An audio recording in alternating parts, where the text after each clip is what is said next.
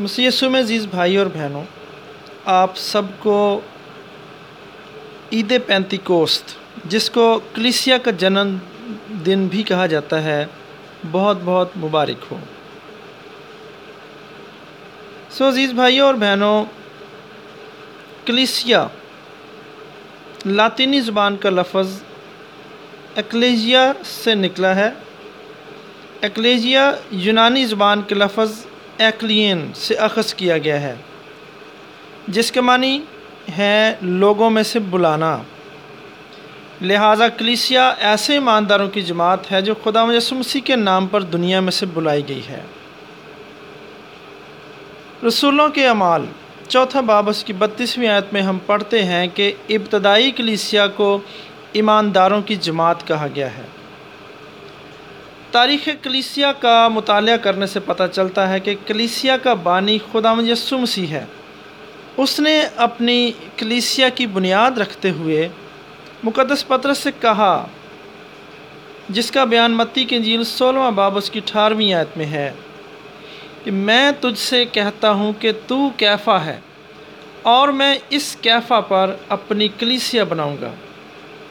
اور عالم ارواح کے دروازے اس پر غالب نہ آئیں گے۔ میرے عزیزوں اس حوالے میں خدا مسیح شمعون بریونا کو اپنی مادری زبان ارامی میں ایک نیا نام دیتے ہیں کہ تو کیفا ہے۔ کیفا ارامی زبان کا لفظ ہے جس کے معنی چٹان کے ہیں اور یونانی میں کیفا کو پترس کہا گیا ہے۔ خدا مسیح نے اپنے شاگردوں سے روح القدس کا وعدہ کیا تھا۔ یہ وعدہ پینتی کوست کے روز پورا ہوا۔ روح القدس کے نازل ہونے سے کلیسیا وجود میں آئی۔ اس لیے عید پینتی کوست کو کلیسیا کا جنم دن بھی کہا جاتا ہے۔ روح القدس کے نازل ہونے سے وہ سب روح القدس سے بھر گئے۔ ان کے دلوں سے خوف جاتا رہا اور اب وہ دلیری کے ساتھ مصلوب یسو اور اس کے جی اٹھنے کا پرچار کرنے لگے۔ اس روز مقدس پترس نے روح القدس سے معمور ہو کر کلیسیا کی قیادت کرتے ہوئے واز کیا، جس کے نتیجے میں پہلے روز ہی تین ہزار لوگ بپتسمہ پا کر کلیسیا میں شامل ہو گئے۔ اس ابتدائی کلیسیا کی خوبی یہ تھی کہ سب جو ایمان لائے تھے اکٹھے رہتے اور سب چیزوں میں شراکت رکھتے تھے۔ وہ اپنی ملکیت اور اسباب بیچ بیچ کر ہر ایک کی ضرورت کے موافق سب کو بانٹ دیا کرتے تھے اور ایک دل ہو کر ہیکل میں جمع ہوا کرتے تھے اور گھر گھر روٹی توڑا کرتے تھے اور خوشی اور دل کی صفائی سے کھانا کھایا کرتے تھے۔ وہ خدا کی تمجید کیا کرتے تھے اور سب لوگوں کے نزدیک قابل عزت تھے اور خداوند ہر روز نجات پانے والوں کی جماعت بڑھاتا رہا۔ میرے عزیز و اس بیان کو آپ رسولوں کے مال کے دوسرے باب اس کی آیت نمبر تینتالیس سے آیت نمبر سینتالیس تک کے بیان میں پڑھ سکتے ہیں۔ اور کلیسیا کے بڑھنے کے ساتھ ساتھ پاسبانی ذمہ داریوں میں بھی اضافہ ہوتا گیا۔ اور سب رسول انجیل مقدس کی منادی اور گواہی دینے کے لیے گاؤں گاؤں اور شہر شہر چل دیے۔ ان کی رسالتی خدمت کی بدولت مسیحی ایمان پھیلتا گیا۔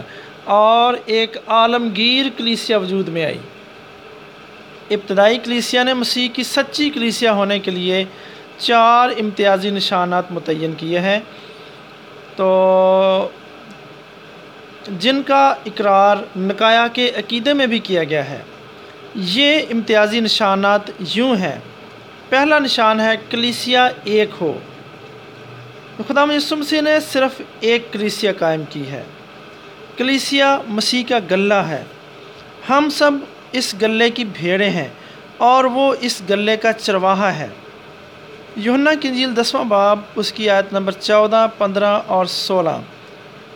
اس کے ثبوت میں خدا یسو مسیح کے الفاظ کو یوں پیش کرتی ہیں اچھا چرواہا میں ہوں، میں اپنی بھیڑوں کو جانتا ہوں، میری بھیڑیں مجھے جانتی ہیں، میری اور بھی بھیڑیں ہیں جو اس بھیڑ خانے کی نہیں۔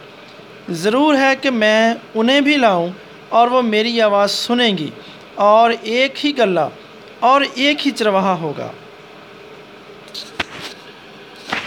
آج عالمگیر کلیسیا میں رسولوں کے جانشین بشپ صاحبان کی قیادت میں متحد ہیں۔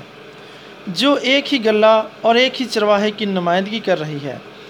کلیسیا میں ہر طرح سے اتحاد پایا جاتا ہے۔ تو عالمگیر کلیسیا کی تعلیم ایک ہی ہے، جس پر سب متفق ہیں۔ پوری دنیا میں ایک ہی بائبل مقدس ہے، ایک ہی خدا مسیح ہے جو ہمارا نجات دندہ ہے، اور ایک ہی خدا باپ ہے جس کی سب تمجید کرتے اور جس کی عبادت اور بندگی کرتے ہیں۔ تو کلیسیا کی رسومات اور دستور سب کلیسیا کے ایک ہونے کی غمازی کرتے ہیں۔ دوسرا امتیازی نشان یہ ہے کہ کلیسیا پاک ہو۔ میرے عزیزوں چونکہ خدا پاک ہے، اس نے مسیح میں ایک ہی پاک کلیسیا قائم کی ہے اور مسیح نے اس کلیسیا کو اپنے کلمے اور خون سے پاک کر کے مقدس ٹھہرایا ہے۔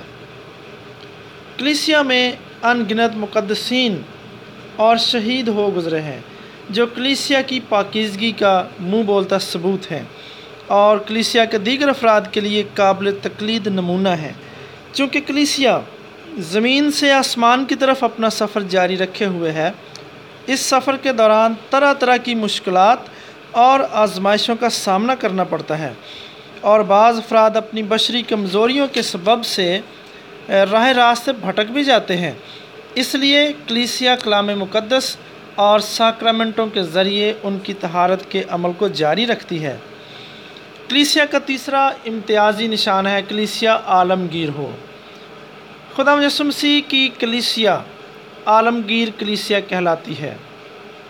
یونانی میں لفظ کیتھولک استعمال ہوا ہے، جس کا معنی ہے عالمگیر۔ اس لیے کلیسیا کے دروازے تمام قوموں کے لیے کھلے ہیں۔ متی کنجیل اٹھائیسواں باب اور اس کی انیسویں آیت میں خدا مسیح کے الفاظ درج ہیں۔ جو کلیسیا کے عالمگیر ہونے کا ثبوت ہے۔ خدا مسیح نے اپنے رسولوں سے کہا تھا، تم جا کر سب قوموں کو شاگرد بناؤ۔ تو کلیسیا دو ہزار برس سے مسیح کے اس حکم عظیم کو جاری رکھے ہوئے ہے۔ اور دنیا کی ہر قوم، ہر زبان، ہر نسل، ہر رنگ اور ہر ثقافت کے لوگ اس میں شامل ہیں۔ اور یہ دنیا کے ہر خطے میں موجود ہے۔ چوتھا امتیازی نشان یہ ہے کہ کلیسیا رسولی ہو۔ کاتھلک یعنی عالمگیر کلیسیا رسولی ہے۔ کیونکہ یہ رسولوں کے زمانے سے چلی جاتی ہے، اس کے بشپ صاحبان رسولوں کے جانشین ہیں۔ مقدس پطرس سے لے کر آج تک بے شمار بشپ صاحبان ان کے جانشین مقرر ہوئے ہیں۔ تو رسولی کلیسیا میں جانشینی کا سلسلہ کہیں پر بھی نہیں ٹوٹتا۔ کلیسیا دو ہزار برس سے اس روایت پر قائم چلی آ رہی ہے۔ رسولوں اور رسولوں کے جانشینوں کے مشن کی بدولت کلیسیا پوری دنیا میں پھیل چکی ہے اور مزید پھیل رہی ہے۔ آج دنیا میں ایک ارب سے زائد عالمگیر مسیحی ہیں جو دنیا کی کل آبادی کا چھٹا حصہ ہے میرے علم کے مطابق چھٹا حصہ ہی ہے۔ اور دنیا میں ساڑھے چار لاکھ سے زائد کاہن ہیں جو اپنے بشپ صاحبان کی قیادت میں مسیحیوں کو مسیحی زندگی بسر کرنے، ان کو ساکرامنٹ دینے اور روحوں کے بچانے کے کام میں مصروف عمل ہیں۔ ہم سب جو مسیح کے سراری بدن یعنی کلیسیا کے زندہ اعضاء ہیں کلیسیا کے کاموں میں ہمیں بڑھ چڑھ کر حصہ لینا چاہیے اور ہمیں اپنی زندگیوں سے یہ ثابت کرنا چاہیے کہ ہم زندہ مسیح اور زندہ خدا کی کلیسیا ہیں۔ ہم بلائی ہوئی جماعت ہیں جو اس کے پاک کلام کو پڑھتے ہیں، سنتے ہیں، اس پر عمل کرتے ہیں اور اپنی زندگیوں سے خدا کے جلال کو ظاہر کرتے ہیں۔ میری دعا ہے کہ خدا آپ کو اس پاک کلام پر عمل کرنے کا فضل بخشے۔ Amen.